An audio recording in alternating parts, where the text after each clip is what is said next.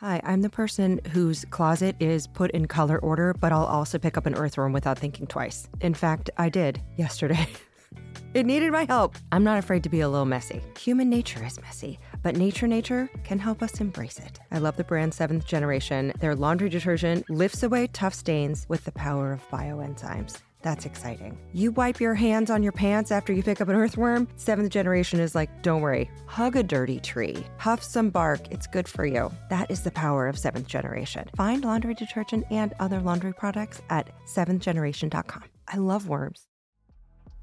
This episode is brought to you by Merrick Pet Care. And if you've heard me talk about Gremmie, you know that she means the world to me. I wanted a dog for probably 10 years, and I was living in an apartment, couldn't have dogs. When I finally moved somewhere else, I adopted her within weeks, and it was love at first scritch. She's about two feet away from me as I record this. She hangs out in the studio, and all I want to do is smooch her and look at her and stare at her. I also like feeding her because I see how happy it makes her. And there's nothing like watching her lick her chops after having yummy stuff like Grammy's pot pie or real Texas beef and sweet potato, which are two recipes she's been enjoying from Merrick. As her parent, I like that they use deboned meat and fish or poultry as the number one ingredient. I also like that they have these real ingredients and you can see them on the bag so you know what's in each one. And watching her do a little dance, especially with a Grammy's pot pie recipe, brings too much joy to my heart. Is there such a thing as too much joy? I'm not sure. But check out Merrick online or in your local pet store and look for their new packaging with real ingredients shown on the bag and inside it.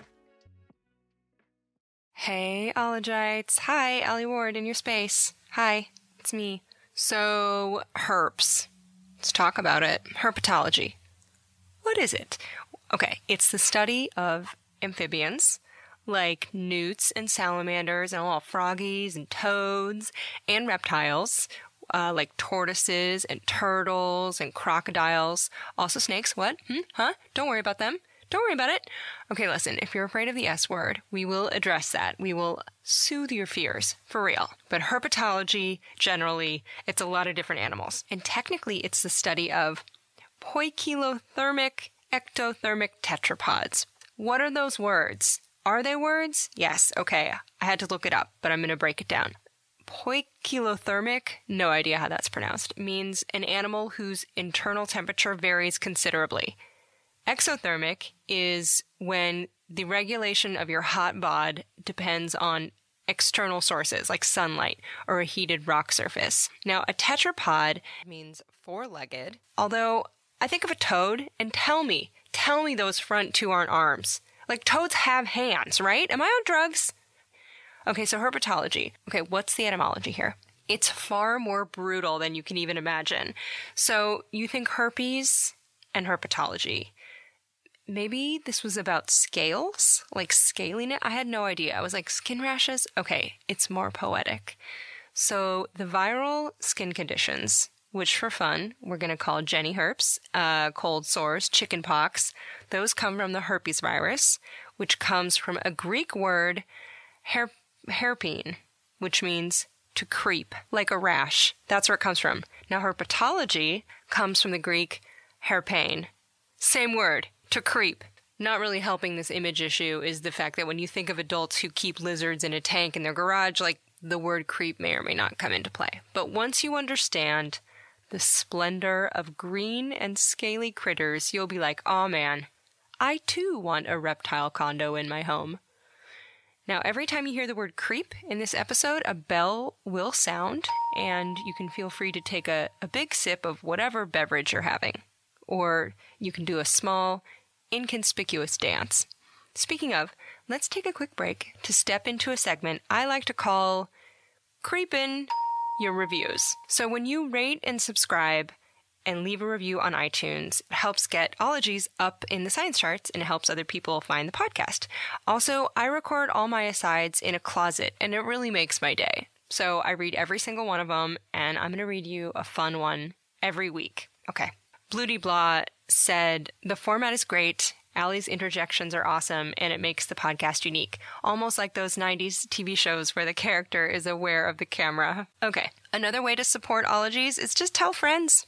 Tweet or Instagram about it. You can make some memes. And on Instagram this week, Ologies is giving back. We're doing a giveaway of a full enamel pin set. We've never done a giveaway before. I don't really know how it works. So we'll see how it goes. So check out at Ologies on Instagram for the details. Uh, you can also become a patron. My heart is cheap, and I set the Patreon to have the lowest threshold I think possible. So you can support the show for as little as 25 cents an episode. It is statistically feasible that at least one person on Earth has 25 cents in loose change lingering in their butt crack right now. Uh, patrons get their questions first to the ologists. Uh, there's also other perks like increased self esteem. Uh, you get my undying, uh, non sexual love. Okay, on to the ologist. So, I was a fan of this doctor on the website twitter.com for a while, where as alongside Wild, he enjoys a healthy 22,000 followers. He follows exactly 666 back. I always respected his really swift, kind of somewhat gruff identifications of snakes from these like blurry, probably mid running away photos that people would send him. People would be like, ah, snake, take a picture, and then at him on Twitter. And I thought one day I want to hang out with this person. I want to ask about his love of snacks and herps. And as fate would have it, I was in Alabama for less than 24 hours shooting Innovation Nation. That's the science show I'm on on CBS every Saturday morning in case you want some Alie Ward science content that does not involve casual use of the term motherfucker.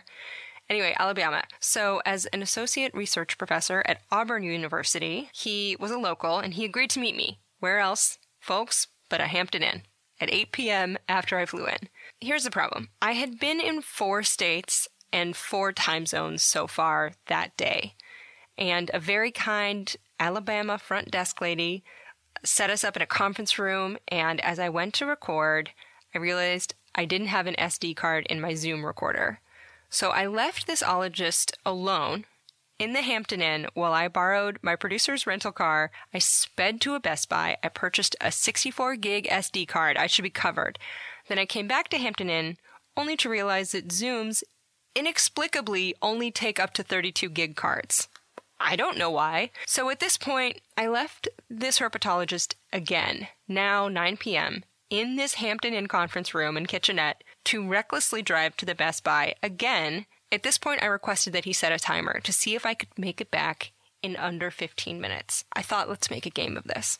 At this point, he can only assume I'm clinically insane or a, a, a truly ineffectual murderer. So, hustling round two, I made it in 13 minutes. So, by the time we actually recorded this episode, we had the rapport of two people who had been stranded on an island in a slapstick movie from the 1930s. It's one of my favorite interviews ever. I love it.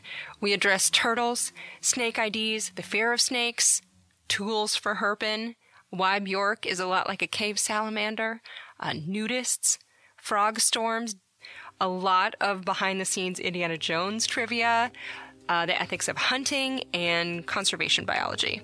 It's great. So get ready to let herps into your heart with polyologist and herpetologist Dr. David Steen.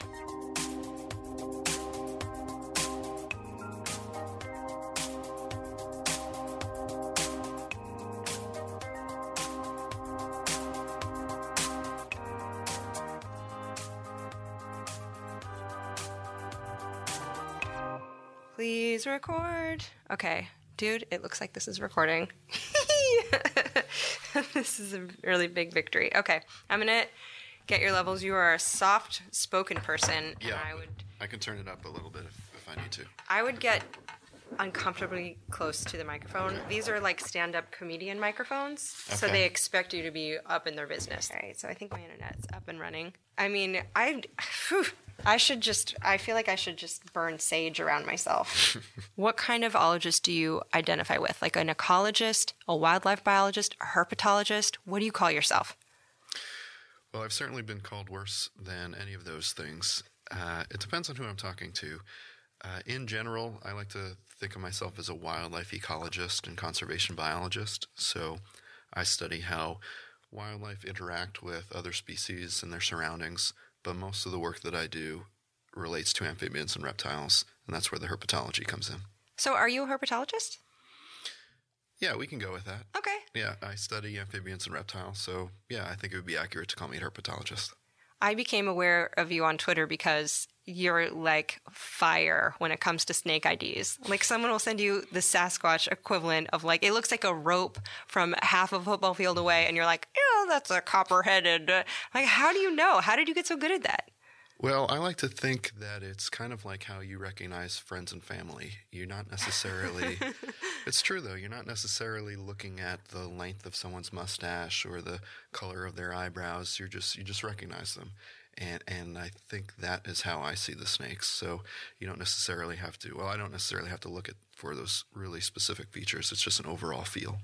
So it's like if someone's like, "Who's this?" and you're like, "That's Aunt Janet." Like it's just boom. That's exactly right, and that's why it makes it hard to answer the questions when people say, "Well, how can you tell it's this and not this?" and because it isn't, you know. So it's, and I don't want to make people think that that's how I identify snakes because there's always exceptions. How many books about snakes did have you read, and when did you start reading them? I've read 46 books about snakes, uh, but the night is young. So you started them this morning. that's right. Um, I don't know. I, I, do have a lot of reference books. Growing up, I, I liked to learn about the creatures around me, and so uh, between 50 and 100 books, something like that. Did you start young? Did you start getting amphibian and reptile books when you were a kid for like every occasion? Yeah, I have always been interested in creepy, crawly things and like to spend times in streams and looking under rocks and things like that. Uh, so my family was very supportive, and I was inundated with all the reptile and amphibian toys and books that I could imagine. I started with dinosaurs, but it evolved. Where exactly were you raised? I'm from New York, and I've spent most of my life there. What part of New York? Well, it's when I say New York, people often imagine the city, and I actually lived in Orange County, New York, which is about 45 minutes away from the city. It's surprisingly rural. Uh, it's near Bear Mountain State Park and Sterling Forest. We had bears, timber rattlesnakes, you name it. So it, it was a fun place to be. When you were growing up, did your parents just let you loose? Were you like a free range child, like go out, don't get caught in some barbed wire, go look at stuff, or were you like an indoor kid reading books? Uh, I think that's uh, a little bit of both. It, it, was definitely a different era, and I remember people talk about watching Stranger Things and how the kids can just wander off and have fun and catch frogs, and so there was definitely a lot of that. Side note: A few years ago, some research came out that kids are not any less safe than they were a few decades ago. In fact, crime in America peaked in the early 1990s and has been going steadily down since. There was an article in the Washington Post called there's never been a safer time to be a kid in America, and it has stats and graphs on the falling crime rates. So, why is helicopter parenting on the rise? Well, one 2016 study claimed that Americans' fear of crime is statistically related to the level of violence portrayed on primetime TV. And another study tracked that the less satisfied we are with the government, the more likely we are to misjudge and inflate danger. So I don't have kids. If I had a dog, I would probably put it in a papoose and it would never be more than a meter away from me. But the website freerangekids.com seems to make a case for just chilling out and letting your children romp off leash. I don't know, up to you. They can also just read a book. But I was also uh, kind of a bookworm, uh, so a little bit of both just sitting by a stream reading a book about snakes, looking for snakes. Sounds pretty nice, right? Like, this is my life. now, how long have you been in Alabama? Because we're in a Hampton Inn conference room in mm-hmm. Opelika? Opelika. Opelika. Pardon yes. me? Alabama. So how how how long has a New York guy been in Alabama? I've been in the South since 2004, uh, but they say it doesn't matter how long I'm down here, I'll always be a Yankee. Um, I'm okay with that. Are the snakes better in New York or Alabama? See, I don't really want to offend anybody or okay. piss anybody off, and that's really kind of a controversial statement. But New York doesn't have as many snakes. Okay. But they've got some cool ones like timber rattlesnakes, and they're rarer up there. We've got timber rattlesnakes down here too, but they're kind of a dime a dozen. They show up right in town, actually, um, much to everybody's dismay. As a born and bred West Coaster, I know nothing about timber rattlers. Nothing. But I found out they're potentially one of the most dangerous snakes in North America because they're big, they have a lot of venom, they are also relatively chill as hell, and they warn you a bunch before they strike. They're like come on, man, come on, rattle, rattle. So they give you fair warning. They're also kind of famous as a symbol of American anger and resolve. So in the 1700s, all these European doctors came to the US and they were like, my heavens, mm, these slinky beasts are no match for my shitty cures. So they were so badass, we started to envision ourselves as timber snakes. Benjamin Franklin, who is noted in the ornithology episode for throwing shade at garbage eating bald eagles, was pro herp. Listen to this. In 1775, he wrote about timber snakes. She has no eyelids. She may therefore be esteemed an emblem of vigilance. Hmm, okay, well, she just doesn't have eyelids. She never wounds till she has generously given notice even to her enemy. Was I wrong, sir, in thinking this a strong picture of the temper and conduct of America? Your hero, a timber rattlesnake. Um, you know that "Don't Tread on Me" flag that you've been seeing the last decade or so? That has a name. It's called a Gadsden flag, and the Tea Party adopted it in 2009 as kind of a GOP symbol. So it has these indignant Republican connotations now. But the poor timber snake because on these posters and flags, it, there's usually just horrendously rendered coiling, and this snake always looks like a shit emoji to me which is like, don't tread on me indeed. Now, more on why you should not be afraid of snakes later in the episode. Trust me. Do you get more frantic texts and tweets at different times of the year? Like, do you know, like, okay, it's rattlesnake season? Like, I'm getting a lot of, what is it? Yeah. Yeah. And, and it is pretty interesting to look for those kinds of trends. Uh, in the spring, all the snakes, many of the snakes are going to be coming out of hibernation, so they're going to be basking and looking for food. That's when a lot of people see them. Uh, in the fall is when the vipers are looking for mates, so they're going to be moving around more. People are going to see them then. Late summer, that's when the babies hatch or are born, and so you get tons of requests to identify babies. So, dead of winter is kind of like a, a quiet snake time. Yeah, that's this is my downtime. That's why I can talk, and I'm not uh, identifying lots of snakes right now. Again, how I was able to sequester him for hours in a Hampton Inn. Well, why are people so freaked out by snakes, reptiles, amphibians? I personally, I'm down with them. Mm-hmm. I'm totally fine with them, but I have a certain brother in law, I'm not going to mention him by name. Okay, I talked to my sister Celeste, and I can tell you a little more. So, my brother in law is a professional heavy metal guitarist. Like, he travels all over the world, that is his job. He has hair down to his waist, he wears all black, he plays a flying V guitar, and I have seen him flip off amphitheaters much to the crowd's glee. You do not mess with dudes like this. You just don't. But when it comes to snakes, the dude just cannot even. He is like a wonderful brother in law. He's a great person, and I find this to be his most endearing characteristic. He hates them. And I asked about this. My sister texted me, I believe he once walked off a photo shoot solely at the idea a snake could be there. He He's a very tough looking person, mm. but he can't even see one on TV. Why do, why are some people freaked out by them? Like, have you found? Yeah, we don't have the answer for that, but it's definitely the case. Believe it or not, you're not the first person to tell me that you know somebody that's scared of snakes. yeah, shocking, right? Yeah, it, it is really common. And there are some folks that point to research that say babies have this innate ability to recognize snakes. And that suggests that we have this, uh, we're born with this fear. And I'm not entirely convinced of those arguments. I think that we may have this innate ability to recognize snakes and react to them, but society helps uh, push that initial reaction into fear. Uh, ask anybody that does educational shows with snakes, and you could see the kids running up. They want to touch it, they want to feel it, they want to ask questions about it, and in the back of the room, their parents are really scared.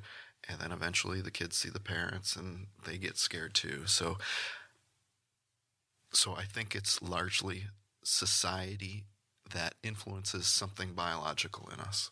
Maybe it's maybe it's biblical lore. Maybe it's just like, oh yeah, I've heard of these guys. They're troublemakers, man. Before you know it, I'm going to have to put on underpants. It's just going to be a downward spiral. So if you have children and you're afraid of snakes, you should bury your emotions and appear as though you're not bothered. Yeah, I think it's. I think it's. Uh, well, look, parenting is not my expertise, but I, I think that it's important to let kids explore their curiosity and not get caught up in what you might be scared of. Have you had any um, reptiles or amphibians or other wildlifey type of things as pets? Yeah, growing up, I would catch everything that I could and then hide it in tanks in the basement and, you know, beg my parents to buy me whatever was crawling around at the pet store too. Uh, so I did have a lot of lizards and snakes and fish and salamanders and things like that. Uh, I was allowed to catch things from the wild, but I had to let them go in two weeks. That was the compromise. You had a fortnight clause? Exactly. it was like, after one fortnight, the beast shall be returned to the forest. Or you turn into one. Do you have a Do you have a favorite animal? I'm sorry, that's such a dumb question. I don't care. Well, I get asked it a lot, so you'd think I'd have a que- an answer ready.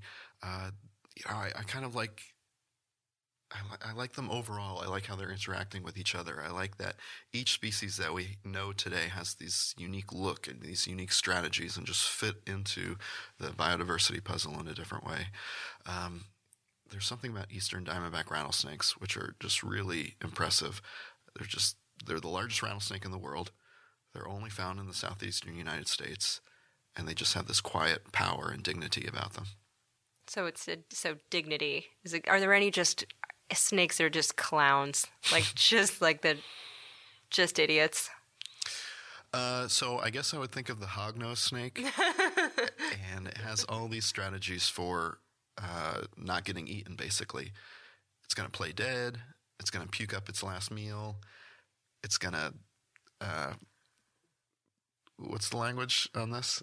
Oh, you can say whatever Uh, you it want. shits all over itself and you if you try to catch it. Um, so I guess I, I, you know, these are all great strategies for not getting eaten, but they do kind of make them seem a little silly. So hognose snake down to clown. Good to know. That's right. so did you always want to do this, or at what point did you decide I'm going to be a scientist who studies wildlife, or did it kind of evolve where all of a sudden you were like, oh, whoa, I looked up and here I am. I guess I'm doing this. I've always been interested in creatures, and if you had asked me in second grade what I wanted to be when I grew up, I'd say a naturalist. Didn't really know what that meant, but I liked nature, and so naturalist sounded good. Quick aside uh, naturalist is not to be confused with naturist, which is a person who subscribes to the notion that we should be nude more around each other and sometimes in public. I don't know. For more information, uh, Wikipedia Naturism, where you can read up on the nuances of the philosophy. Uh, you can also scroll through a gallery of nude people at festivals, in pools, uh, enjoying a barbecue in nothing but sneakers. So back to naturalists who like wildlife, um, which is also usually nude and sometimes just as hairy. Over time, that evolved into zoology and wildlife management, and that's what I went to school for. Stupid question. I don't care. Do I you, love 'em. Okay. Do you have any favorite movies or television shows or least favorite ones about about reptiles and amphibians where you're like they got it wrong or you're like, "You know what? You nailed it." Well, there's there's only some. Okay, so everybody wants to know about snakes on a plane, right? Right. I'm here to tell you, I've never seen it. You've never seen that I've movie. seen. Too close to home? I think I've gotten the gist of it. Right. Snakes on a plane. Right. Scary. Snakes on a Plane, by the way, was written by a first time Hollywood screenwriter. Shocking. And it was originally titled Venom. It was turned down by more than 30 studios before it was finally made. And it now enjoys a fresh rating of 69% on Rotten Tomatoes, which seems like the perfect amount. But but it's fun. Anaconda is another movie. I have seen that one. And you know, I, I can just kind of turn off the biologist side of my brain if I'm watching something that's clearly entertainment. On the other hand, sometimes people get their information about biology and snakes from movies, and I don't think anybody's looking to snakes on a plane to get their biology facts. So I'm okay with how outlandish it is.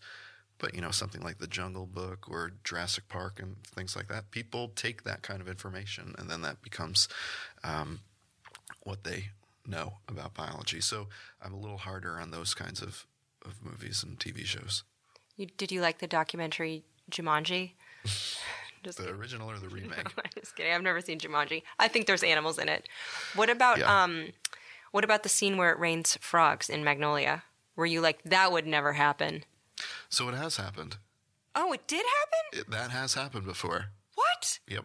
So, okay, tell me everything. Also, I'm so sorry if I just spoiled the ending of Magnolia. oh no, yeah, I don't know if I've seen it. Okay. What happens in that one?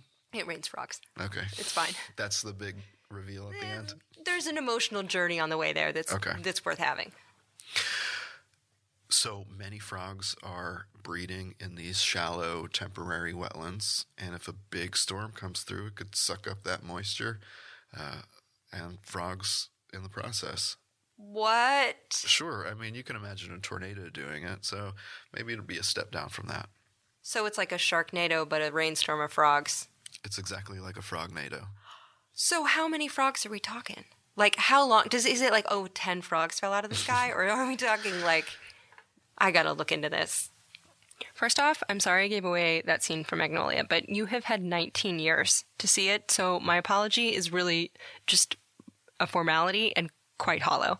Also, frog storms are indeed a thing, as are fish storms, spider storms, toad storms, and worm storms. They think maybe a tornado like waterspout sucks them up and carries them and then rains them back down. Now, according to the Wikipedia page entry entitled Rain of Animals, quote, several witnesses of raining frogs describe the animals as startled but healthy and exhibiting relatively normal behavior shortly after the event. That's the good news. The bad news is there are examples where the product of the rain is not intact animals, but shredded body parts, which is a real bummer. I found this very stoic account on YouTube by a user called The Second Fleet from 2007. Balneath Manor, 20th of February 2007, 1300 hours Zulu or Greenwich Mean Time. It's just been raining frogs. It shows a paved path dotted with sadly smashed frogs. So, whatever kind of day you're having, if toad arms, and they are arms, didn't land on your umbrella, it's a good day for all of us. These are kind of the thing uh, things of legend, but there are you know reliable accounts of them. I'm going to ask you some rapid fire questions because we have so many questions. Um, these are from listeners. I'm going to start with the Patreons because they are paying to support the podcast. So if you're not Love a 'em. Patron, love them. Essentially, you can get your question bumped to the top. So, Very worth it. right. But before we take questions from you, our beloved listeners, we're going to take a quick break for sponsors of the show. Sponsors, why sponsors? You know what they do? They help us give money to different charities every week. So if you want to know where Ologies gives our money, you can go to alieward.com and look for the tab Ologies Gives Back. There's like 150 different charities that we've given to already with more every single week. So if you need a place to go donate a little bit of money, but you're not sure where to go, those are all picked biologists who work in those fields. And this ad break allows us to give a ton of money to them. So thanks for listening and thanks, sponsors. This podcast and my life is brought to you by Squarespace. Do you know that I didn't have a website for forever because I was putting it off because I was scared? And then I heard another podcast talk about Squarespace. I was like, I'm going to give it a shot. I had a website up that day. They have beautiful templates. They host. Squarespace is the all in one website platform for entrepreneurs to stand out and succeed online. Look at me. Even I did it. You can sell products, you can sell your time. They have this guided design system. It's called Squarespace Blueprint. You can select from a layout, there are styling options. You can get your website discovered with these integrated, optimized SEO tools so people find you when they Google. They also have easy to use payment tools. So checkout, very easy for customers, which is what you want. There's also Squarespace AI, which can help you explain what your site is about. You can choose your tone. Whether you're a scientist who wants to share your work with the world, whether you are starting up a business selling tiny paintings of tiny bugs, or a choreographer selling dance classes, head to squarespace.com for a free trial. And when you're ready to launch, go to squarespace.com slash ologies to save 10% off your first purchase of a website or a domain. I recommend it to all my friends, even when I'm not recording an ad. Okay. This show is sponsored by BetterHelp. Listen, we're all carrying around just a backpack of stressors and sadnesses. When we keep them all zipped up and the load gets heavier, it can start to affect us negatively. You start to feel misunderstood, sad, resentful. A safe place to unpack that is, you guessed it, therapy. Therapists can help you dump out your bag and work through the heavy garbage that's weighing you down, in my case at least. I've used BetterHelp. They have definitely helped me understand that pushing my feelings down does not actually make them go away, it makes them feel worse. So if you've been thinking about starting therapy, give BetterHelp a try. It's entirely online, it's designed to be convenient and flexible, it's suited to your schedule. You fill out a brief questionnaire to get matched with a licensed therapist. It's so much faster and easier than trying to hunt down a therapist from just online listings and cold calling. That's one thing I love about BetterHelp. And if for any reason you're not vibing with your therapist, you can switch anytime, no additional charge no drama. So unburden yourself and trauma dump onto someone who's trained for this. So get it off your chest with BetterHelp. Visit betterhelp.com slash ologies today to get 10% off your first month. That's betterhelp, H-E-L-P dot com slash ologies. Oh, KiwiCo. We love you. Kids love you. Parents love you. Uncle Alie's love you. Here's the deal. So, whether you're staying at home or you're heading out on some summer explorations, KiwiCo is inviting kids, also kids at heart, that's you, to enjoy their first ever summer adventure series. So, kids from two years old to teens can receive six hands on science and art project kits over six weeks. They have something for everyone. They have different topics for each age, whether your kid wants to explore space or learn about dinosaurs. And I've heard from my parental friends that summer can be a little challenging to keep the kiddos busy. KiwiCo's like, we did the legwork for you. And the Summer Adventure Series is this personalized experience with super fun activities like a bottle rocket kit where kids can build an actual bottle rocket. And you can either receive all of your summer adventure crates at once or weekly for six weeks. I think it's so amazing that they have different crates for different ages, everything from the great outdoors that has like giant bubbles or a window garden to a trebuchet kit for ages 9 to 14, an entrepreneur where you can do textured clay projects. If you have kids, if you know kids, keep them occupied and learning and having fun this summer with KiwiCo. And you can get 20% off your summer adventure series at kiwico.com slash ologies summer. That's 20% off your summer adventure at K-I-W-I-C-O dot com slash ologies summer. Oh, have fun. Oh, hi, it's me, the lady that checks a bunch of scholarly articles before she believes anything, Alie Ward. And I feel like we are similar in that we have a fair amount of skepticism and we like to dive deep and find out what the actual facts are. This is why, when it comes to any kind of supplements, I enjoy Ritual, which is a female founded B Corp, meaning that they're holding themselves accountable to not just the company, but also to the health of people in our planet. And their clinically backed Essential for Women 18 Plus multivitamin has these high quality, traceable key ingredients in bioavailable forms that are clean. Only about 1% of supplement brands are USP verified, and Ritual is one of them. So I like being able to trust what I'm putting in my body. From an aesthetic standpoint, I'll also tell you that Ritual are beautiful little vitamins. They look like lava lamps and they taste like mint. So taking my Ritual is part of my, I guess, morning ritual. I, that's probably why they named it that, and I didn't even think about it. Anyway, no more shady business. Ritual's Essential for Women 18 Plus is a multivitamin you can actually trust. So get 25% off your first month at ritual.com slash ologies. You can start Ritual or add Essential for Women 18 Plus to your subscription today. That's ritual.com slash ologies for 25% off. Down the hatch. Okay, your questions. Now, let me clarify. You're going to be yelling these questions very quickly. Am I also supposed to be answering them immediately, If you can. briefly? Right. Okay. I'll be screaming at the at you through a mm-hmm. bullhorn, mm-hmm. and you have four seconds to answer each one. I'm ready. That's not true. Okay. but we do. We have a lot of questions. So, okay, you ready? Alex Introni wants to know: Are snakes just getting a bad rap, i.e., the Garden of Eden, or are they really a bunch of sneaky dicks? So snakes are really hard to find. They're always hiding, but I don't really think of them as sneaky. I think of them as scared. I mean, they do not want to be found. Uh, so that's how I'd probably put a spin on that. Oh, so they're just defensive. They're Exactly. just like, leave me alone. They don't want to. Yeah, they're no. They don't want to sneak up on you. They do not want to be seen by you. Okay, snakes, not sneaky. Cool. Um, You heard it here first. Late Night Pie wants to know what allows amphibians to live in a hybrid environment of water slash land. Do they breathe air or water? And also, if you had to kiss a frog, what kind would you pick? Yeah, that covers a lot of territory there. It really does. Uh, so f- amphibians are a really diverse group, but the classic example is the frog that lives on land. It goes in water, lays its eggs, then it's a tadpole, then it turns into a frog, and that's that's the classic amphibian life cycle. But there's a lot of exceptions. There's a lot of salamanders that never leave the water. Some frogs lay their eggs on leaves and they drop into the water. So lots of different strategies. Many have gills, and that helps them breathe in the water. They also have semi permeable skin, which helps them uh, do some respiration through that. And others have lungs, and some have both over the course of their life. So it varies. Yes. Axolotls have cool ass gills, though. They just hang on to them. They look like uh, Yes. they look like Vegas showgirl fans, a little bit. Yeah, now that you mention it, that's true. So an axolotl is a kind of salamander. It lives exclusively in a few lakes in Mexico and it retains these baby characteristics, like these external gills, which look so much like one of Cher's fantastic feather fan headdresses from the 80s.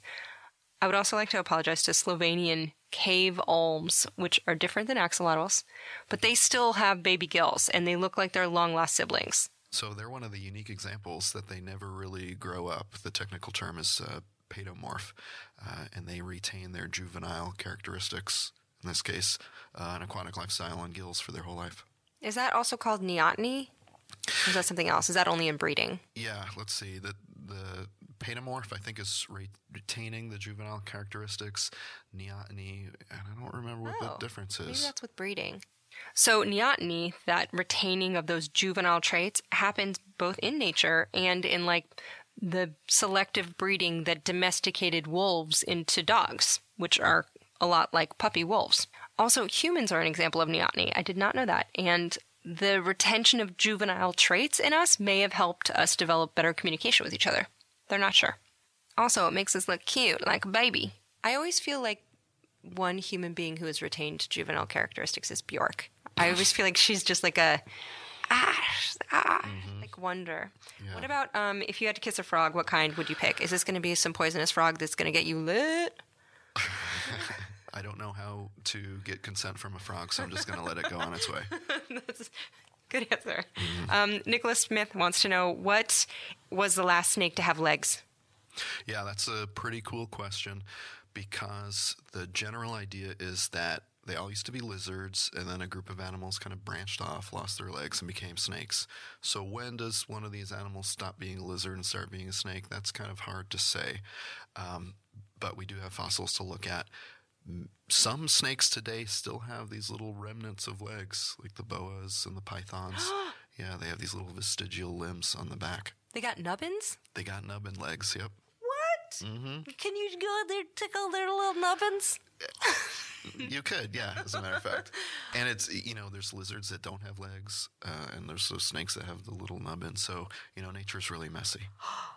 I did not know that. Um, that's pretty exciting. I'm excited. Right. That's pretty dope. I had no idea. Um, Russell Kelly wants to know what's the biggest thing an anaconda can eat?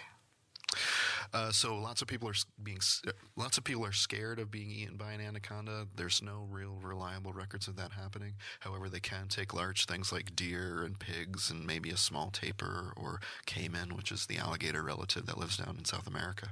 And humans. You know, I wouldn't say it's impossible, but it's not something that I spend too much time worrying about. Right. I feel like there's always disgusting photos on the internet you can find if you were to look for them. Yeah, that's mostly pythons from Southeast Asia. Oh. When we're talking about people being eaten by snakes, it doesn't happen often, but when it does happen, it tends to be in Southeast Asia. Why is that? The snakes are big and the people are small. Okay. So it's a all right. So it's a ratio. All right. There you go. Um, Priscilla uh, Raymond wants to know: Living in Australia, we have many deadly snakes. I know when you see one, you need to stand still. However, I hear that the tiger snake is aggressive. Should I stand still or poo my pants and run? And if I come across one of these bad boys, what should I do? You know, if someone asks you, should I poo my pants? who- Who's going to say no? The answer is always yes. Yes, do that. Um, you know, a, little respect goes a long way when it comes to dealing with snakes, even the uh, potentially dangerous ones. You know, give them your, your space, their space, and, and don't try and catch them, and that'll cut down uh, your risk significantly. Uh, people think of snakes as aggressive. I think of them more as defensive. They're kind of responding to a threat. And so if you don't threaten them, you're probably going to be okay. Right, like they're not out there hunting for humans. No, what does a little snake have to gain by going after and starting a fight with somebody that's a hundred times larger? Right. So they're just like, stay out of my space. Yeah, you know, and if you threaten some species in some scenarios, it's going to you know bluff or come towards you a little bit, and that can be per- perceived as aggressive. But again, it's because it was scared. Uh, not not a listener question, but have you ever been bitten by a snake with like with fangs? Oh, a fanged snake. Uh, what is a fang anyway? I mean, a viper, a pit viper. So, pit vipers are called that because they have these heat sensing pit organs on either side of their head near the nostrils. So, they have a sixth sense. They use infrared detectors to seek heat. How baller is that? And now, here's some quick stats to banish your snake fears for good. You ready? Just here's some get real facts. These are taken from Dr. David Steen's website. In the United States, seven to 8,000 recorded venomous snake bites a year happen. On average, only about five result in death. He says this includes all the drunk knuckleheads that are showing off with a snake they caught. It includes all the people at rattlesnake roundups holding rattlesnakes and letting them strike at their boots. It includes all the religious snake handlers proving their faith. It includes the people who keep venomous snakes as pets. It includes all the wildlife researchers who handle live rattlesnakes as part of their job. It includes the pest control workers that remove venomous snakes from their hiding places. It includes all the Steve Irwin wannabes that harass venomous snakes for no particular reason. Uh, it includes the people who work with rattlesnakes to extract their venom every day. And it includes all the people who use shovels and other hand tools to kill snakes in their yard. All of that. Five people a year die. He says you can dramatically decrease your chances of being bitten by a venomous snake by promising not to be any of those people. So I know Sometimes we feel afraid of snakes. Some studies have shown that children and babies aren't innately that afraid of snakes. It's really watching the parents' reactions to snakes that ingrains that fear in us. So don't waste your energy on being afraid of snakes. It's more likely that a falling TV will kill you, as it does to about 100 Americans a year. Snakes are terrified of you. They just want to eat rats in peace. So you have better things to worry about and better ways to stay alive. Honestly, by putting your phone down and not having a TV topple on you. Now, has David, who is a professional herper and snake identifier, has he ever been bitten by a pit viper? No, I haven't. Uh, I've been bitten by many non venomous snakes, many, many, many. Uh, but I'm really careful around venomous snakes, and to the point when I people come and see me work, they're pretty bored because they grew up. I mean, they grew up watching the TV, and you're dancing around, you're flicking these snakes around. That's not how I do it, and uh, I've got all my fingers still, fortunately, because of that. What is that hook called that looks like the thing that you turn the sprinklers on, but you're handling deadly snakes with it? What is that called? Sure, you can have a snake hook, which has a little bit more of a curve at the end of it, and there's also what's called a stump ripper, which is a little. we got to come up with these fancy names for these things, right? A stump ripper. It's better than just a stick. Yeah, I mean, they're basically all just golf clubs, but that's not fun to say. Um, and the stump rippers are a little sturdier, and you can use them for flipping over logs and things like that, where which is where many snakes like to hang out. Oh, so that's sort of just like a that's like an all access pass to the under the log scene. Exactly. Got it. And there's a lot of variations. You can buy snake hooks of different size. You can buy them that retract, so you can travel with them. There's a there's a company out in uh, Denver, Colorado. They put all kinds of emblems and stuff on them. So this is kind of gear for herpetologists. I looked and I found this one place, livetrap.com, that had an absolute glut of raccoon traps and stump rippers and snake hooks. Man. And they have a registry, which I imagine either causes a lot of friction among newly engaged couples or snaky people find their soulmates, and that warms my heart. How many snake hooks do you have? I have one snake hook. Okay. Is it your favorite?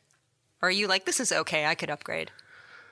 Look, when you're a pro like me, you don't need all the accessories and all the gimmicks. You just give me my standard snake hook. This was this was your big opportunity to get a shout out or a sponsorship from like like with those platinum, those gold crystal studded snake hooks. Psh, you could've- Never crack Yeah, like any in a situation. a fine Italian snake hook. Okay, um, Mike Mel- Melchior wants to know: Have you ever been to Snake Island? I don't know if that is a euphemism. Snake Island, he's referring, or she is referring to a snake, an island that's off of Brazil. There's a ton of these venomous snakes. That there's these pit vipers there, really high densities. Every once in a while, there's a show about some expedition looking for treasure or snakes there. I've never been there. Okay, there are a few good documentaries on Snake Island.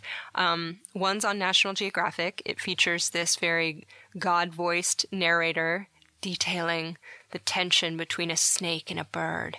And then there's another full length documentary put out by Vice, wherein this affable white guy who looks like your friend's boyfriend, who's on an improv team, goes to Brazil and says things like, I'm going fucking crazy because we're sleeping on an island full of snakes, pretty sure I'm gonna die. And then he interviews masked biopirates who catch and smuggle the snakes. Tonally, both of the programs have an underlying, whoa, that's a lot of snakes, man, vibe. Would you want to go there? That would be pretty cool. Okay. So, like, if you won a trip to Snake Island, you'd be like, oh, heck yes. Wait, is that did I? I don't know. I wish that I could give that as a parting gift. Like, and, you know, a, like, single, a one way trip to Snake Island. You're Which- banished. That would be like literal hell on earth for some people, and it would be like your heaven. Yeah, I mean, it, I could I could be a little bit more creative if I'm going to describe Right. heaven, but it, I'd have fun. Okay, there's also snow cone machines there, and uh, it never gets too hot. hey, you know what? I had 13 minutes to explore this room, all the storage in there. There's a freezer in there. It's full of ice cream Is it really? and hot pockets. I l- are you kidding me? Oh dang! I left for 13 minutes. Mm-hmm. I might take a hot pocket on the way out. Charge it to the room. I'm a baller. Okay, John Worster wants to know what is the coldest climate that a snake is able to live in? Yeah, snakes are pretty adaptable, and you can find them pretty far north. There's adders, vip- it's a kind of viper in uh, Europe. They're in Scandinavia. What? Yep, northern Russia. And over here in North America, you can have garter snakes all the way up through Canada. Not through Canada, but um, through much of it. And uh, it's all about strategies. You know, the, the viper in Europe, it's going to be underground for most of the year. And then it warms up for a couple months and then it gets really busy, you know, figuratively and, and literally in, in, a, in just that brief window. Uh, garter snakes, they also have a relatively small window, but they need to find these really unique areas to spend the winter. That's why you're going to see them congregating in some areas like the snake pits and Narcisse. Um, these are limestone caves basically that go below the freezing level. And in the fall, they're all congregating. In the spring, they're all emerging. Tens of thousands of snakes. Pretty cool. Was there a scene in Indiana Jones where he falls into a pit of snakes? Yes, that was a kind of a less natural situation, but yeah, I, I think you can hear things rattling and hissing, and they're all harmless snakes. When you see a snake pit, is it or video of a snake pit? Have you ever seen one in real life? I did go to the Narcisse snake pits, and, and that was pretty cool. Did it just look like like Bonnaroo for snakes? Like it was just like so many snakes you couldn't even see who was Yeah, more like what's those hedonism resorts? It was kind of like that for snakes. Like a burn like a Burning Man, like snake like snake Burning Man. If you say so, I've never been, so I don't know.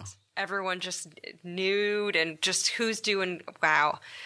I had I didn't know I, you know okay because again my family's from Montana and one of them posted some video of a bunch of rattlesnakes all in a den and it was so fascinating to watch. Like, do you spend time looking at videos online of of weird stuff? Too much time. Really? What's your favorite hashtag? What's what's the one that you use the most? Not a copperhead. Right. Not a cottonmouth. Yeah, I started doing that because people are finding snakes, and you know, I'll just you know, ninety percent of the snakes people see, they think it's venomous, and often it's a copperhead.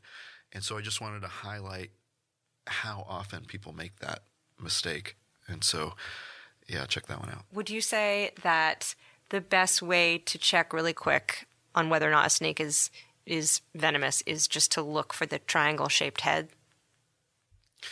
So it gets back to what we were talking about earlier in that I don't emphasize tips or tricks or specific features because there's always exceptions. And many harmless snakes actually, when they're feeling defensive, they will make their head look like a triangle.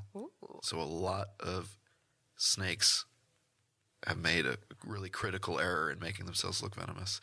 Uh, so it's just kind of an overall feel. And once you start getting comfortable with the snakes, you'll you'll be able to identify them quickly. So you just got to read more books on snakes. Yeah, I mean it's not satisfying. Like, hey, how do I learn snakes? Well, read books. Jenna Erickson wants to know Is there such a thing as a snuggly snake? Have you encountered one? Yeah, so I was doing an outreach event just on Friday, as a matter of fact, and I had this huge black pine snake, and it was cold out.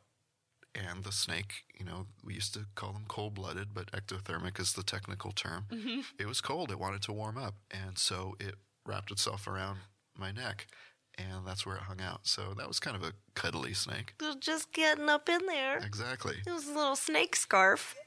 It was a big one, but yeah. How many pounds did it weigh? Oh, well, Or how many feet? How do you how do you quantify a snake? When you say I saw a big snake, do you say it was like this big, this long, weighed this much?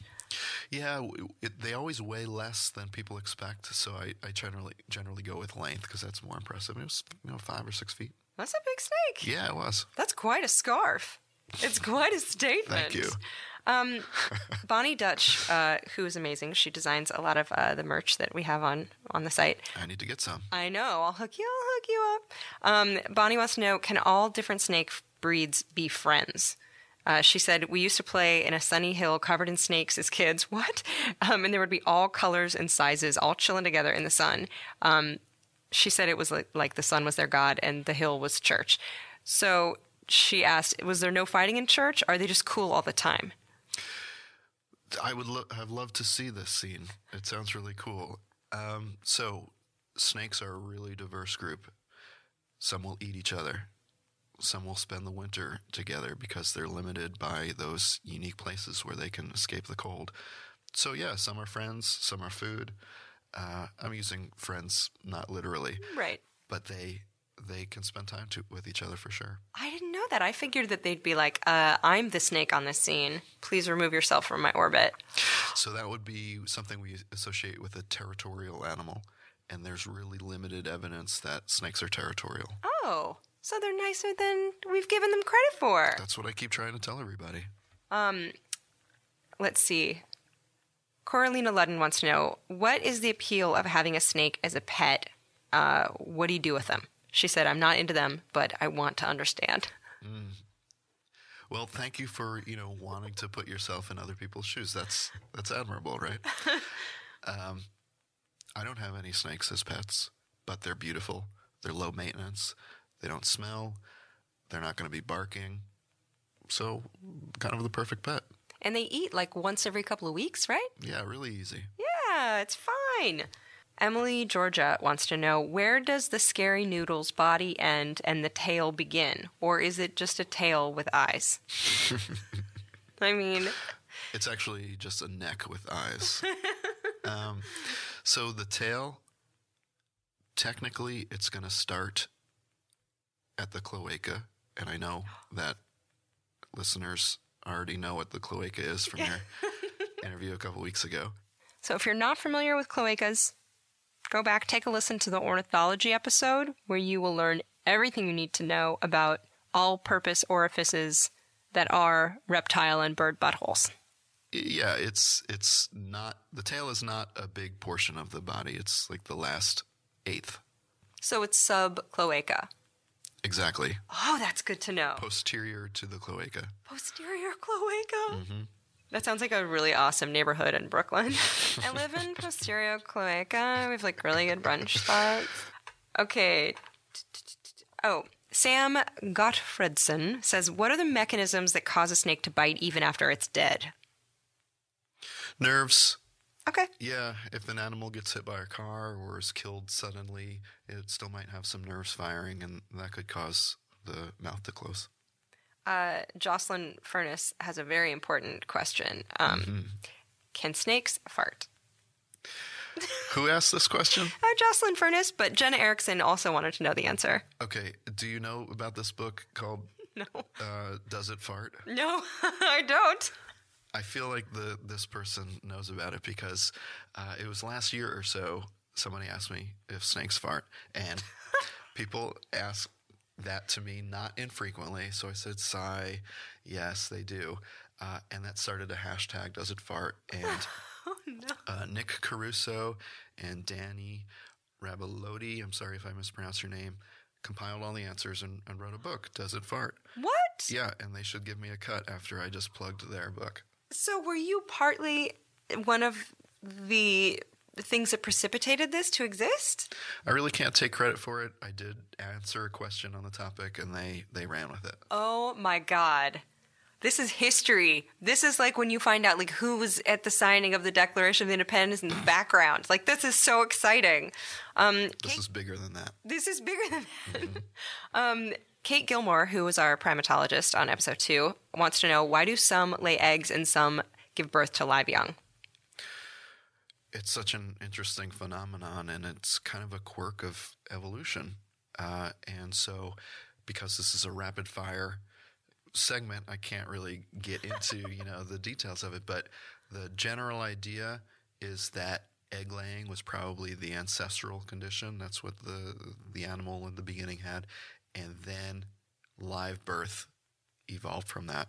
But it hasn't been directly. There's they've been going back and forth. There's different kinds of egg laying and live birth. So evolution. Okay. Yeah. What are the advantages of live birth? So you can let's see. The eggs are really good because you've got this really climate controlled little spot. But the live birth, you know, they're ready to go. They're not as vulnerable to predation. So that would probably be a, a, a big benefit. They can outrun whatever. Yeah, they could start biting stuff. They're ready to go. They hit the ground biting. Good for them. Uh, yeah, and and in stable climates, it, it, it might be an advantage because you don't necessarily need that enclosed space in an egg. I always think again, Indiana Jones, that live snake. You know what I mean? Well, I, all of my snake, all of my reptile knowledge apparently is from Harrison Ford movies. Well, I'm going to blow your mind because many of the animals in that scene were actually legless lizards. What? Yeah. Whoa, whoa, wait, wait, wait, wait, wait, wait. Okay, wait. What? All right, okay. I took a dive into the snake pit of info, and oh man, he was right. Okay, for the most part. Now, there's a scene in Raiders of the Lost Ark where Indy and Marion have to escape the Well of Souls, which is a snake filled underground bunker. Take this. Wave it at anything that slithers. Oh my god, it's so blazing Slytherin! Turns out, most of the snakes in the Well of Souls weren't actually snakes at all, but legless lizards, which have visible ear holes, which snakes don't have. Okay, why? Why did they put legless lizards in there? Well, 3,000 snakes were ordered months in advance, but the production crew laid out all the snakes and they discovered that 3,000 was nowhere near enough to blanket the set in their snake covered dystopia. So another 7,000 snakes were procured for a total of 10,000 snakes. But a bunch of those, they had to get a bunch of legless lizards in a pinch. So Indy and Marion in it are swinging torches around, and apparently filming was a nightmare because these ectotherms weren't afraid of fire, and they actually tried to get closer to the flames to warm themselves. They just could not take direction. I'm sorry. Why did they do that?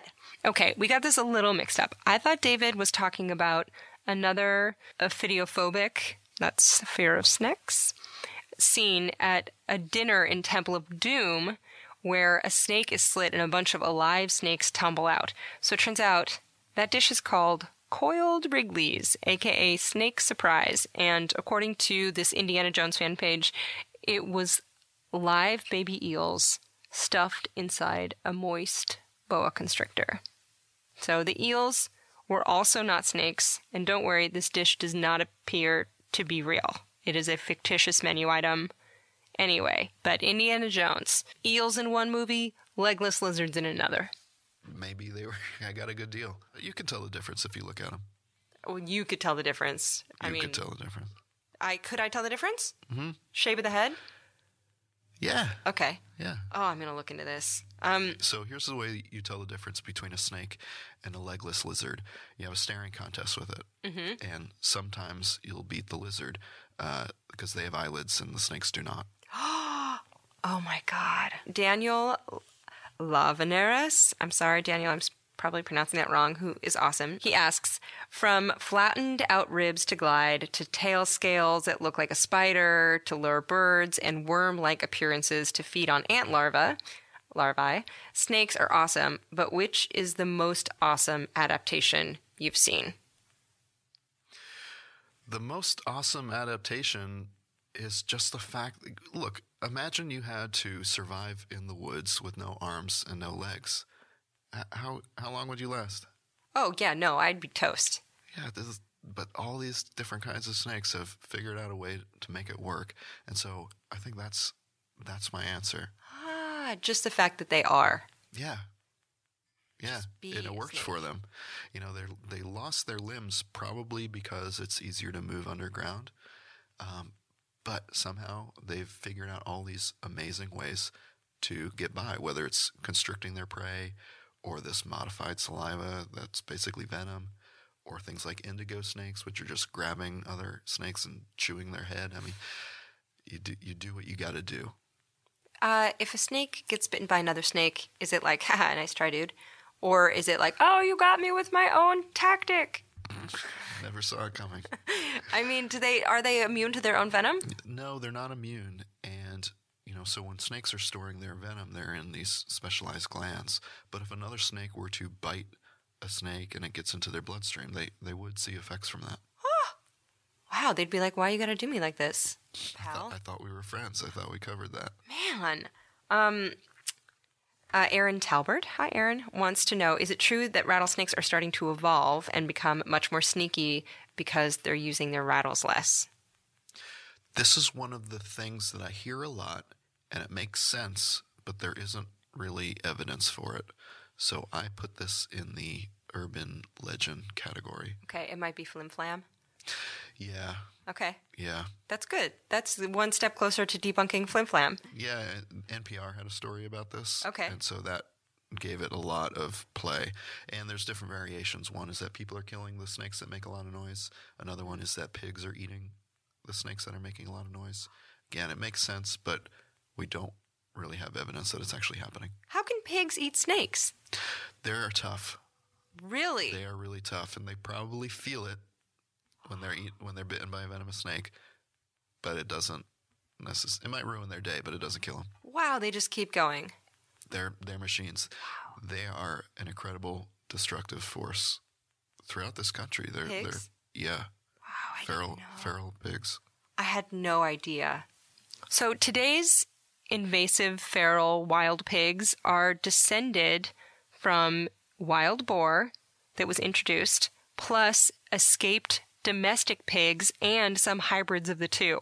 And I found out wild pigs are super destructive. They cause the US like $1.5 billion each year in damages.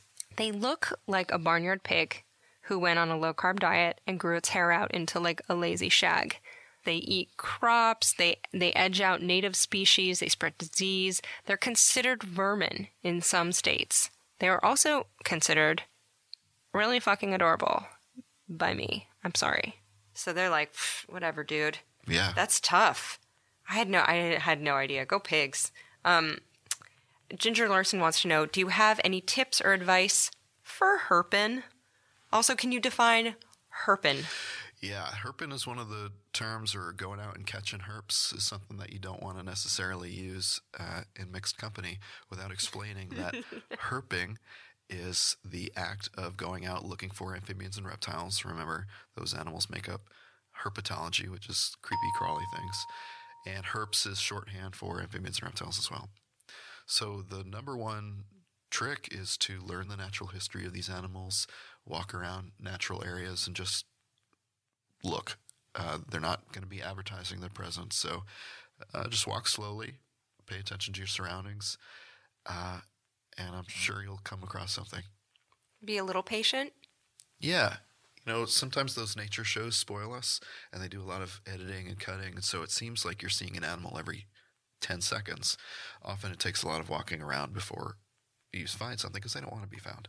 Mm-hmm. Okay, so just give it a minute.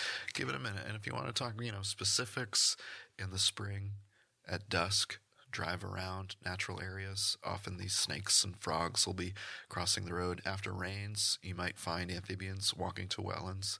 Uh, so it depends on what kind of species and, and where you're living. What is the best kind of boot for this activity? Do you what have do a, you got? Uh, oh, these are not. These are not. These are like uh, mall boots. They're not going to do it.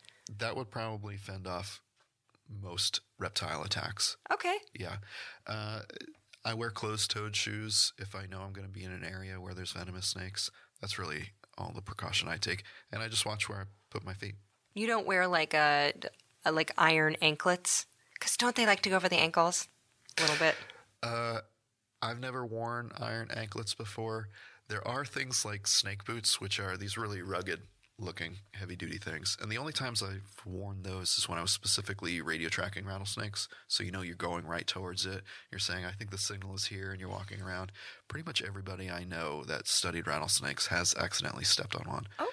But they haven't bitten. Really? Yeah. Later, I was like, wait, how do you put a radio tracker on a freaking rattlesnake, dude? How does that happen? And boy, howdy did I find out. I scrubbed through a 22 minute video with banjo music, and I learned that snakes are captured. They're put under general anesthetic, so they don't feel anything. And then a flexible radio antenna is surgically implanted in their skin. Then they're medicated, they recuperate, they're released into the wild. I know this is going to sound a little kooky, all right? But I was like, yeah, maybe alien abductions are real. Like, we do it to snakes and stuff, so, like, maybe that happens to humans. It's possible. Anyway, back to rattlesnakes. Let's say that you were bitten. Mm-hmm. Because I live in Los Angeles, I hike on occasion. Once I saw a little guy right right next to the trail, a narrow trail. Let's say I had gotten bitten on my ankle. Should I try to suck the venom out with my mouth and spit it out? Your priority should be getting professional medical care. Okay. And I don't tend to give medical advice because that gets me in a little trouble. But I'd say that most doctors would probably say not to try sucking out the venom. Okay. Yeah, no tourniquet, no sucking out the venom, no ice. They say that the most important thing you can do is have a pair of car keys or a cell phone to call somebody. Okay, I checked, and if you suck on a snake bite, you'd only get about one one thousandth of the venom out. Yikes. So there's no DIY, there's no life hack for this. I do not recommend any life hack for venomous snake bite. I will tell you. Let's Okay. say that you have a phone and you drop it in water. And let's say that you're worried about how much water is in the phone. And let's say you were to put your mouth on some part of the phone and suck some of the water out. Sometimes that helps. That that can't be true. I've done that before. So, so there's water inside the. I need to look at the phone. I've dropped my phone in water and tried to suck the water out of the ports. Look, it's a scary, stressful situation. I should have just called an ambulance at that point. Side note, when we recorded this a month ago, Dr. Steen told me he was leaving Auburn University soon to work, are you ready for this? On an island with sea turtles. He is now a research ecologist at the Georgia Sea Turtle Center on an island that's called Jekyll Island. He tells me Turtle Island is the bomb. His words. I looked it up and it's so idyllic and perfect. My stomach started hurting because of beauty It's yeah, it's you know where people go to vacation. So You're going to live on a vacation island full of sea turtles? I'm going to live uh, adjacent to a sea turtle island, which is much better than Snake Island. And I was going to say the, the appeal slightly higher. So does that mean you get to count baby sea turtles? There, it's a loggerhead nesting beach, and there's a lot of there's a lot of sea turtle action going on there. Yeah, including babies. Oh my god, what a dream. It's kind of exciting. Do you dream about uh, herpetology? Um, I can't recall any specific dreams I've had about reptiles and amphibians, but surely, surely it's happened. I'm sure. Side note, at this point, the nice lady from the Hampton Inn front desk came into the conference room to show some other lady around. She just forgot we were in there. It had been that long. Guest star. She just wants to look at this. I'm so sorry. That's fine. Oh, that's okay. I Forgot you were in here. No That's worries. okay. Hi. Maybe they have questions. Were you talking on there? Yeah. but it's it's no, it's a stopping and starting thing. Thank Check you. out what you needed to. yeah. It's got a refrigerator in here too. Yeah, if you need to go look. It's ice cream. If you need a big refrigerator. Hot Pockets. You're gonna leave that in, right? Yeah, the whole Okay. thing. They were so sweet. okay, from Twitter, uh, Glistening Hamsters wants to know midwife toads. I love how they go beep. That's not a question. Thanks for your comment, glistening. Yep. Um, I think you're referring to narrowmouth toads, which do have kind of a nasal sound when they're breeding. Oh, they go. "Wee." That's I think that's what glistening hamsters is referring to. okay. So midwife toads are dope. They're named because the male carries around a clutch of fertilized eggs on his back to protect them before letting them hatch and swim away in the water. They chirp and they sound like a heart monitor. They're like beep, beep, beep. Now, narrow-mouthed toads have a call that sounds a lot like a lamb bleating. They're like mat, mat, mat. Okay, you guys, I love toads. K Birds one wants to know: Do turtles recognize people they know? So, this is probably a really controversial question because people perceive things from their pet turtles that I, as a researcher, can't necessarily appreciate. So, I'm not going to take away from them the fact that tur- maybe turtles do recognize people, but I'm not sure if it's been the subject of rigorous study yet. Okay. You know, crows do. Mm-hmm. Jury is still out on turtles, I think. Do you think in working with turtles you'll find out if certain ones are like, "Hey, bro, what's up?"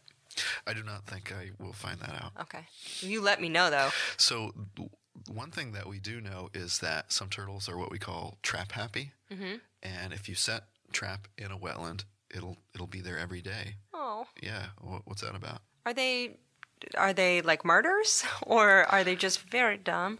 Maybe maybe they're hungry and dumb. Bad memory. Who knows? What recidivism though? They're just like they're like I'm back, man. Yeah. Hey. Hi. They need better parole officers. Last questions.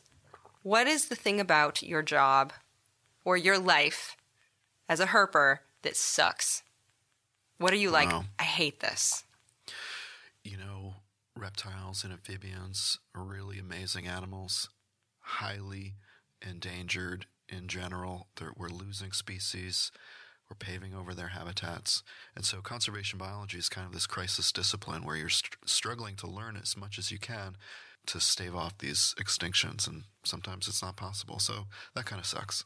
So that's the grand bummer. Yeah, I hope this is not the end of the podcast because we No. don't want to end on a bummer. No, no, we never end with a stage five bummer. Um, what is the best thing about your job? What just like gives you butterflies, keeps you going? You're like, I'm so lucky. I can't believe they pay me for this. I'm really lucky to work with a great group of people that are really passionate about these animals, passionate about increasing our knowledge of them and making the, the planet a better place for them and us. And that's that's a great place to be. So your colleagues, My colleagues. really? So other people are the best thing about your job. That's that's surprising. You don't normally hear people say that. Yeah, and that, well, it's true. It's true. It, it's it it really makes things better when you're surrounded by people that are all working towards a common goal and are bright and motivated and and that's why they're there. Now, if someone wanted to be a herpetologist or a wildlife ecologist, what would you tell them to do? What would you What do you wish you could be like? Hey, yo, little me, do this. get experience any way you can. Um, figure out if it's for you. Surround yourself with people uh, that share those kinds of goals, and, and figure out if it's for you. And a path will emerge. Is there anything I should eat before I leave Alabama? Barbecue is big here. Okay. I'm not big on barbecue, but barbecue is big here. Oh, and boiled peanuts. Oh, I'll try a boiled peanut. Okay, great. I've never. Why do they even do that? They're easier to shell, I guess. Okay. Well, like, when have you ever been shelling a peanut and been like, oh, I gotta stop and take a nap? Like, they're peanuts. Look, if you do a few hundred of them, you, you get cramps. Okay, boiled peanuts on the list. Thank you so much for being on. Thank you for coming to a Hampton Inn conference room in the middle of Opelika. Opelika. You got it. I got it. Yes. Nice job. I'm honored to be here. I was really excited when I got the invitation. Yay. Sorry about the SD cards. That's fine. I hope this worked. Can you imagine if it didn't? So, what did we learn? Unless you wrestle the venomous ones with your hands for sport, don't worry about snakes. Don't worry about snakes. Chances are, if you're afraid of them, it's because your parents were. So rebel against your parents and love a snake. Also, shake a toad's hand and tell it I love them. Now, to find out more about Dr. David Steen, go to davidasteen.com. He has so many links to great science articles he was quoted in, such as the November 2017 issue of Gone Froggin called him Herper of the Week. And here are two more titles of articles he's been quoted in. This $10 sex toy is helping scientists study turtles. Here are the worst smells in the world, according to scientists. He's, he's, these are marks of good science communication. They're interesting. You can also follow him on Twitter or Instagram at Alongside Wild. He's living alongside wildlife on Facebook. He also runs a nonprofit, which you can learn about at alongsidewildlifefoundation.org. I'll put all these links up in the show notes and at alieward.com slash ologies. So if you don't have a pen, don't worry about it. You can find me at Alie Ward or at Ologies on Twitter and Instagram. And head to Instagram for this week's Ologies enamel pin set giveaway. I'm so excited. Um, you can become a patron at patreon.com slash ologies. I absolutely love making this podcast. I love it so much. And you may have noticed I don't run any ads. It's entirely funded by listeners through Patreon and merch sales. That helps pay my merch ladies. Um, it helps pay Steven Ray Morris to sound edit all this for me. He totally undercharges me, and I would love to pay him what he deserves. Thank you so much, Steven. We will hopefully get to that point. Join the Ologies Podcast Facebook group, which is full of some of the best, kind, curious, hilarious people ever. So thank you, Hannah and Aaron, for running that. Uh, Shannon Feltus, who also goes by Urban Farm Foods, and Boni Dutch, who's on Etsy, run ologiesmerch.com. Shannon is also a chef in Portland, and she's having a dinner with thanatologist from episode six, Cole Imperi. She's going to come out to Portland. So I'm going to try and get up there for that too. So you can go to eatfeastly.com for more info on that. Uh, also, if you listen to the end of the episode, you know that I usually tell some dumb secret at the very, very end as a thank you for sticking it out. I feel like most people don't listen to the very end of a podcast, so I decided to confess weird stuff. This week, I will tell you, I got insanely busy with a bunch of writing deadlines, and I wore the same shirt from Wednesday night until Friday afternoon. I mean, I work from home and it's a great shirt, and I just, time got away from me. Okay, another secret. This is a good secret. This is a less embarrassing secret. I start shooting a new Netflix science show this week. I'm so excited, and I will give you more info on that when I know I legally can. I guess. So until then, ask smart people dumb questions and ask snake people frog questions. Also, toads have arms. Okay, bye bye. Pachydermatology, homeology, cryptozoology, lithology, nanotechnology, meteorology, olfactology, nephology, serology, semenology.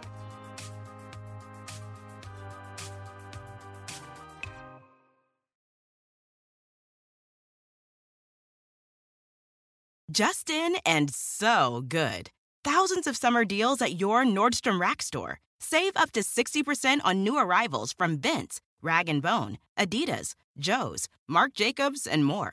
Great brands, great prices every day at Nordstrom Rack. But hurry for first dibs. Get your summer favorites up to 60% off at Nordstrom Rack today. Great brands, great prices. That's why you rack. So I have four nieces and nephews, and I was talking to my sister about IXL. And IXL Learning is this fun online program for kids, and it covers math, language arts, science, and social studies. My sister and my nephew love it. The way it works is it's powered by AI, so IXL gives the right help to each kid, and IXL is used in 95 of the top 100 school districts in the US. Maybe you've been looking into private tutoring, but it's out of the budget, or this is a big school year for your kiddo. So make an impact on your child's learning. Get IXL now. And Ologies listeners can get an exclusive 20% off IXL membership when they sign up today at IXL.com slash ologies. So visit IXL.com slash ologies to get the most effective learning program out there at the best price.